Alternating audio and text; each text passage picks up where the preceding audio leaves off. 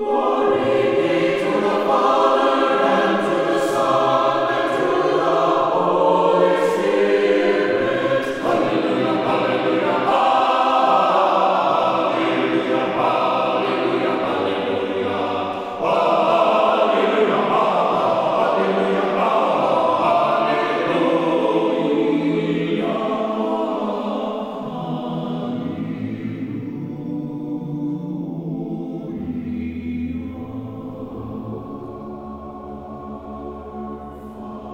to Jesus Christ. Annunciation Byzantine Catholic Parish presents Light of the East, a program revealing how the Eastern Catholic churches have nourished the Roman Catholic churches and today's world in profound ways through their histories, traditions, mysteries, and spirituality. Hello, I am Father Thomas J. Loya, pastor of Annunciation of the Mother of God Byzantine Catholic Church in Homer Glen, Illinois, and this is a story of the Eastern churches, an inspiring story of faith, courage, intrigue, mystery, spirituality, dissension, and reconciliation. But most of all, this is an expression of a great experience of faith through a unique divine liturgy.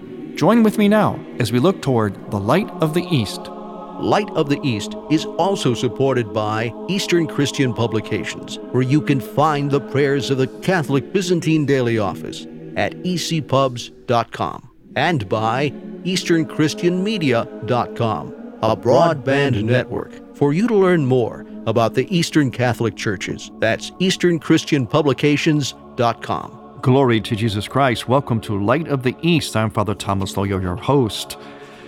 I can't believe it. I don't know if you can either. But this happens often. I can't believe that today we're celebrating in the Byzantine liturgical calendar the Sunday of Zacchaeus. Now, just last Sunday, it was the Sunday after Theophany.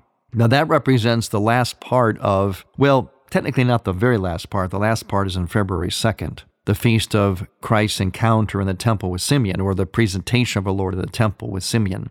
But aside from that, last Sunday, the Sunday after Theophany, was the Sunday that, in a sense, concludes what was the incarnational season that began on Christmas Day, when our Lord God, the infinite God, the uncontainable God, condescended, humiliated himself, allowed himself to be contained in a finite human body, in a finite cave, in a finite manger, yet remaining God. And from that point until just last week was an unfolding of successive levels of that humiliation by Christ. So that's what was so amazing about the nativity. Not just that it's about a babe in a manger and all that sweet and, and beautiful sentimental stuff, which is okay. I mean, that's, that's part of it. It's a beautiful part of it. Very charming, very beautiful, very inspiring. But it's only a part of it. We tend to linger at that. What happens is the church, through its liturgy and iconography, takes us beyond that. And it tries to keep our focus looking forward into what this is really all about. So the Feast of the Nativity then rolls into, in the Byzantine calendar, the feast of the circumcision of our Lord on January 1st, which was also a feast day in the Latin Rite Church. It was changed, January 1st was then changed to a feast of the Virgin Mary. But originally it was also East and West, the feast of the circumcision of our Lord, which is another process in his lowering, his descending, in order for us to ascend because he submitted himself to his own laws. He didn't need those laws. God made the laws, He made them for human beings, for sinners. But he submitted himself to that law. Although he was not a sinner, he took on human nature, but yet he was God. And then we come to his baptism, the ultimate immersion into the lowest part on the earth's surface. It was the River Jordan, which flows into the Dead Sea. It's dead because it's in such a low spot on the earth's surface and it doesn't drain out, so nothing grows there. It's all full of salt and minerals and so on. But he chose that area to immerse himself in the waters of baptism so that we could be baptized. And so uh, we call this feast day of his baptism, we call it the Theophany. It's also a manifestation of the Holy Trinity Father, Son, and Holy Spirit. In the West, it's the manifestation of three wise men. In the East, it's three persons of the Trinity. But they're tied together as so often happens, the East and West arriving at the same basic principle, the same basic point, put by different ways. What ties them together is the principle of revelation, of manifestation, of showing forth, the showing forth of God, who in fact loved us so much that he shows forth his love to the point of stooping, of condescending, of lowering herself, becoming a baby, being circumcised, being baptized, immersed in the waters. Although he is not a sinner, we are the sinners. But we could not be baptized unless Christ was baptized because we're baptized into his baptism. So, this successive steps of this humiliation, this descending of God out of this infinite love for us, is for our ascending. We actually participate in Christ's birth, circumcision, and his baptism. Mystically, we actually move with him through those things so that we can then move upward. We can ascend with him to heaven. And that'll happen in a few weeks. We're getting that little distant echo in the first of the pre Lenten themes. That's right, pre Lenten themes, sort of warming up to Lent already. My goodness, we just experienced last Sunday the end of Christ's manifestation, basically, the very much part of that whole Christmas season. As I mentioned, you can actually stretch it into February 2nd. That's really the final event of Christ being shown forth. He's shown to Simeon in the temple. But the heart of it really ended last week with the Sunday after Theophany. In other words, it's the post festive days of Christ's baptism, of Epiphany, or as we call it, Theophany in the Byzantine Church. So that bumped right up against now this first little echo of what will be the Lenten period leading to Christ's death and resurrection. Here we just had him born and baptized. He's just starting out, and now we're already moving on to the end of his earthly life. And that happens with this first little echo called the Sunday of Zacchaeus because it's a theme of desire. Remember, Zacchaeus was a man of small stature. He did not have many friends because he was a tax collector, and tax collectors were hated because they used to cheat people, you know, stiff people, we might call it today. But he was not happy like many people today. They have all the worldly pleasures and materialism and so on, but still are not happy. So he was desiring, he was curious. He heard about this Christ. So he climbs up a tree because he was small in stature. He sees Christ coming. Christ sees him. And in front of everybody, much to the scandal of everybody, Christ says to him, I want to come to your house tonight. And Zacchaeus is just amazed, and so is the crowd. The crowd is scandalized. He's amazed. He's touched. And of course, he becomes a convert to Christ.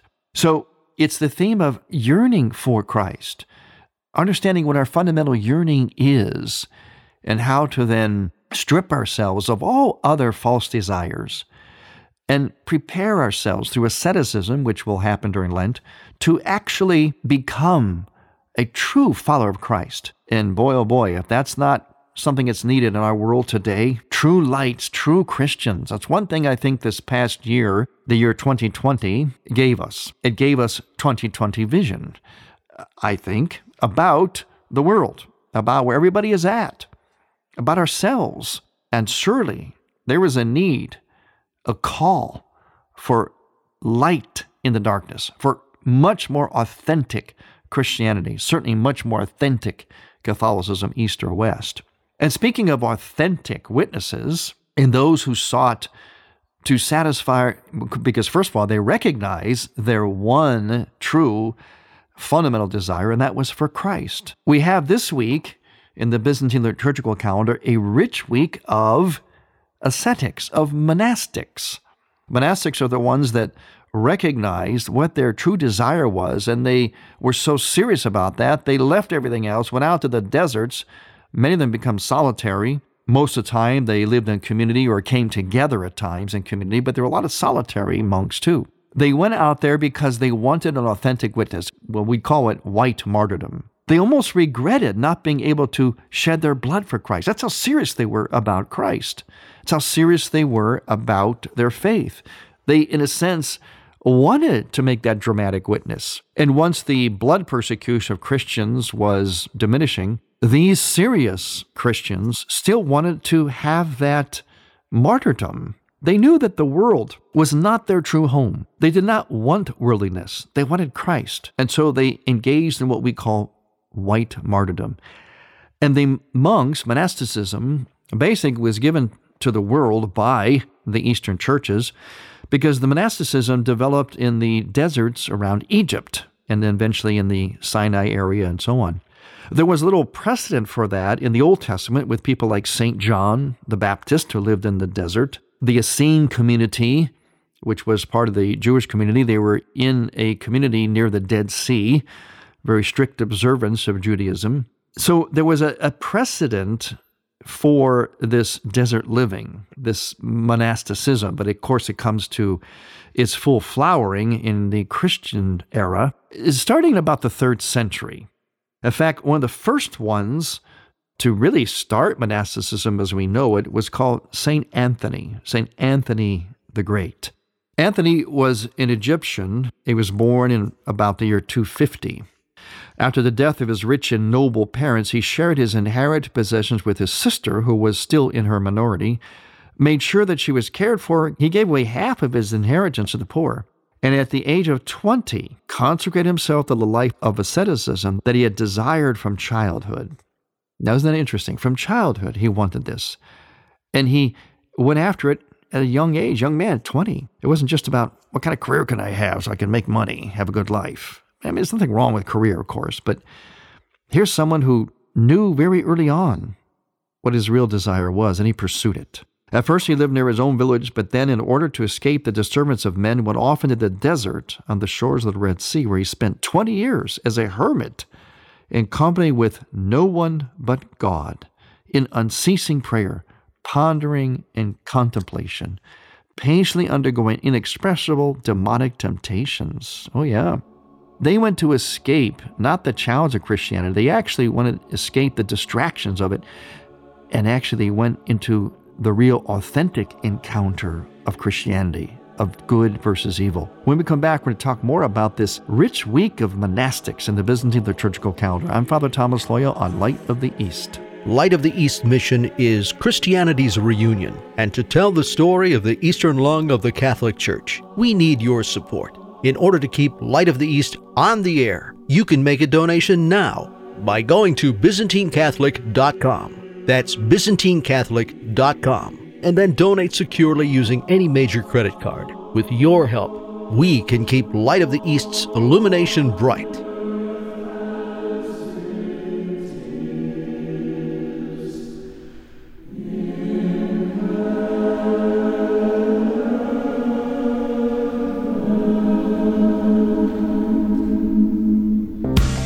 No secret that Father Loya and other speakers from the Tabor Life Institute are available to speak at your parish or group on marriage and family topics, seen through the lens of St. John Paul II's Theology of the Body. Other topics include Eastern Christian spirituality, and the significance of art in the church. The Tabor Life Institute can arrange for marriage encounters, parish missions, and can help your parish facilitate teen faith formation in either English or Spanish. For Father Loya and other speakers, contact the Tabor Life Institute by writing to Tabor Life at earthlink.net. That's Tabor spelled T A B O R life at earthlink.net. You're, you're listening to Father Thomas Loya On Light of the East.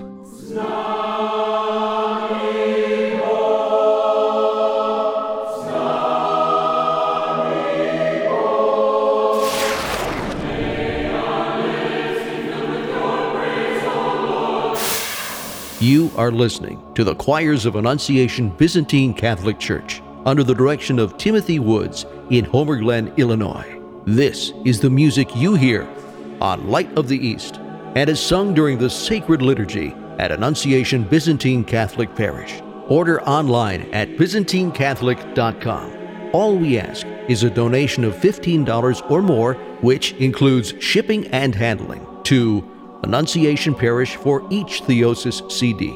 Send a check made out to Annunciation Parish at 14610 Willcook Road, Homer Glen, Illinois 60491. And may God grant you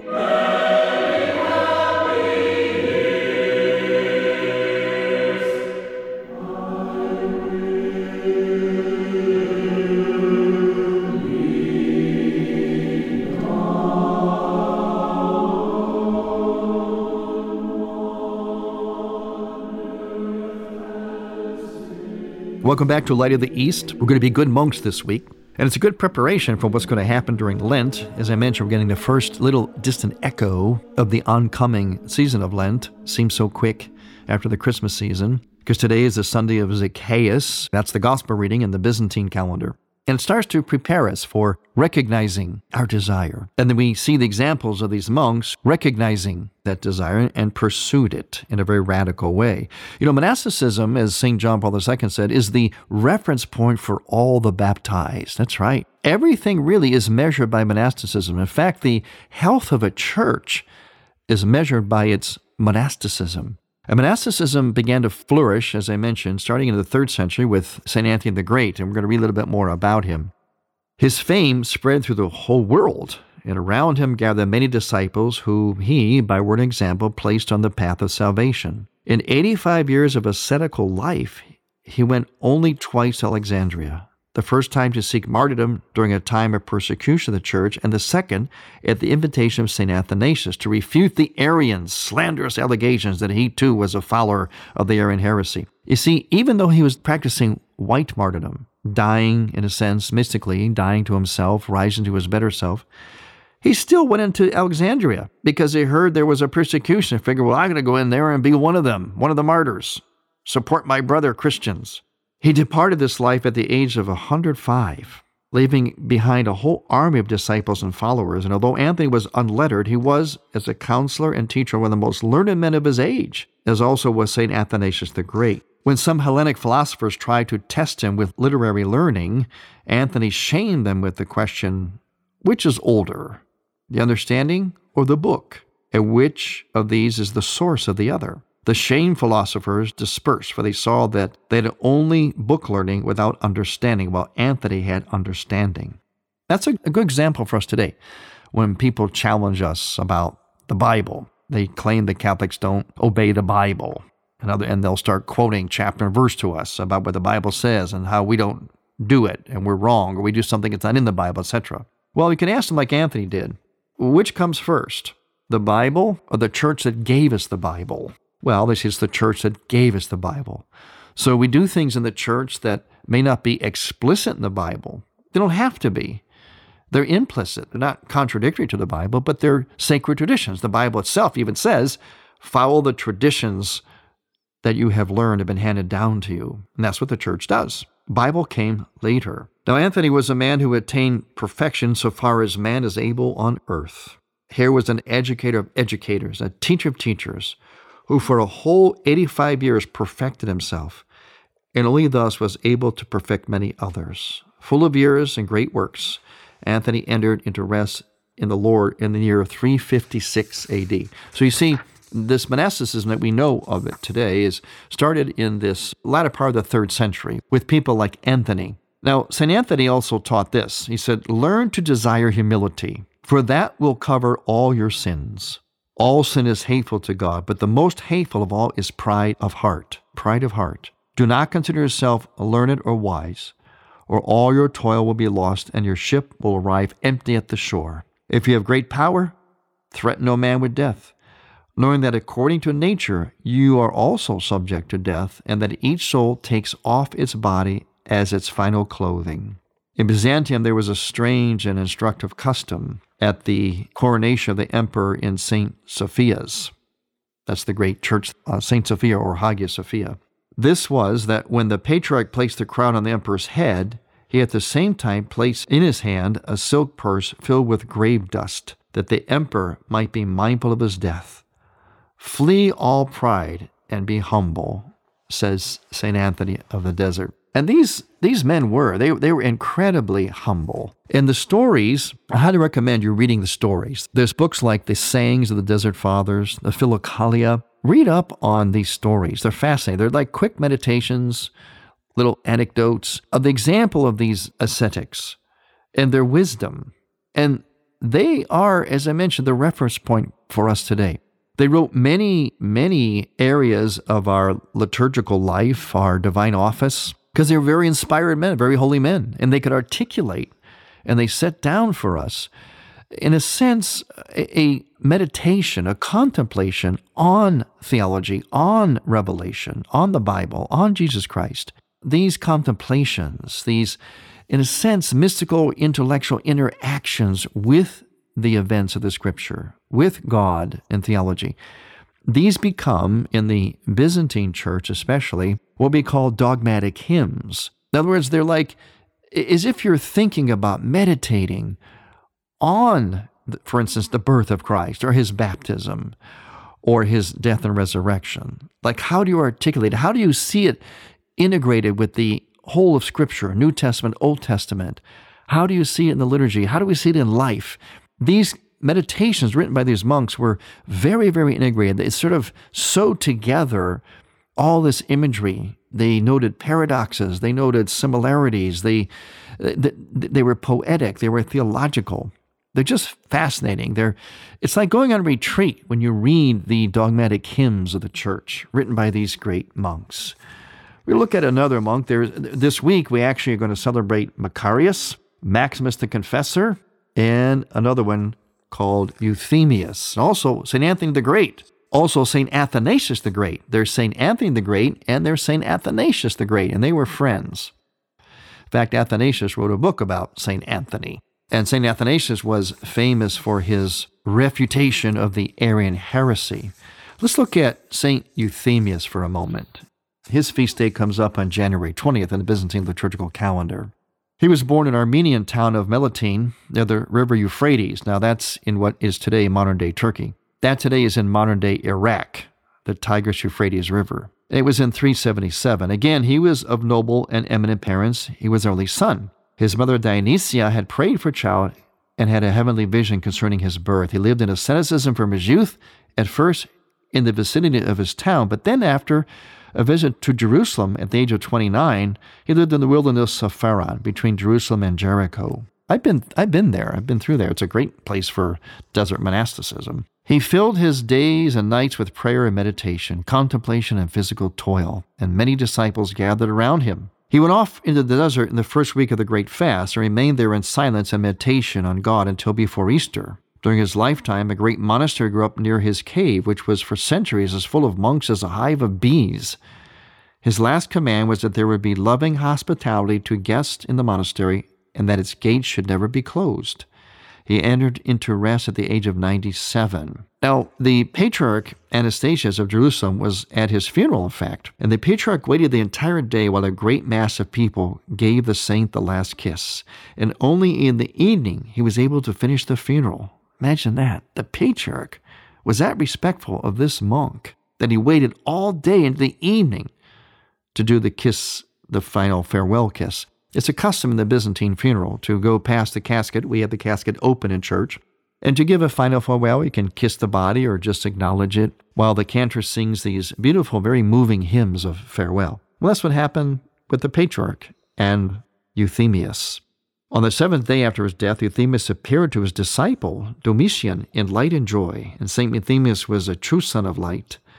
He entered into rest in the year 473 AD. You see, a little bit later, a little bit after Anthony, but we say that these are the monks that were essentially born from the work of St. Anthony of the Desert. Many followed him and took up monasticism. And basically, in Eastern monasticism, there isn't what we know in the West as religious orders. When monasticism spread to the West by people like St. Benedict, St. John Cassian, they took the Eastern style of monasticism, but then it was developed into other directions and more levels until you had what was called religious orders, and then friars and associates and so on. And in the East, though, monasticism just stayed monasticism. You didn't really codify in terms of different orders. However, practically speaking, monasteries grew up around particular great spiritual masters like Euthymius and St. Anthony. So, in a sense, you, you had not necessarily orders, but you did have monks, monastics gathering around a particular spiritual emphasis or style or charism of that particular monk or abbot or leader of the monastery. So you did have something similar, just that in the West it, developed with greater complexity until you have all the religious orders that we have today. Monasticism is the reference point for all the baptized, even married people. In fact, you know what? Marriage and monasticism are actually two sides of the same coin. They're two sides to love spousally to give of oneself to another as gift, to keep Christ as first and foremost in your lives, and to live a life of making a gift of self by dying to self. Monasticism is the reference point for all of us. Thanks for listening. I'm Father Thomas Loya on Light of the East. To hear Light of the East again, visit ByzantineCatholic.com and click on the Features and Programs tab, and on iTunes. Thank you for listening to Light of the East. We encourage you to tell a friend about Light of the East and to visit ByzantineCatholic.com. Light of the East is produced by ADC Media.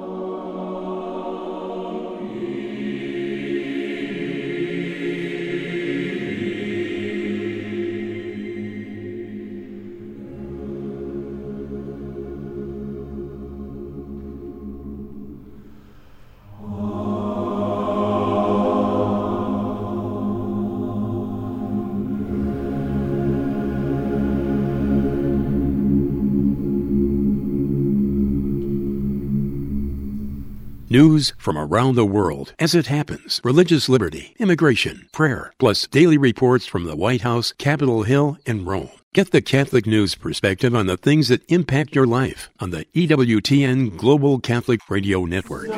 Thank you for listening.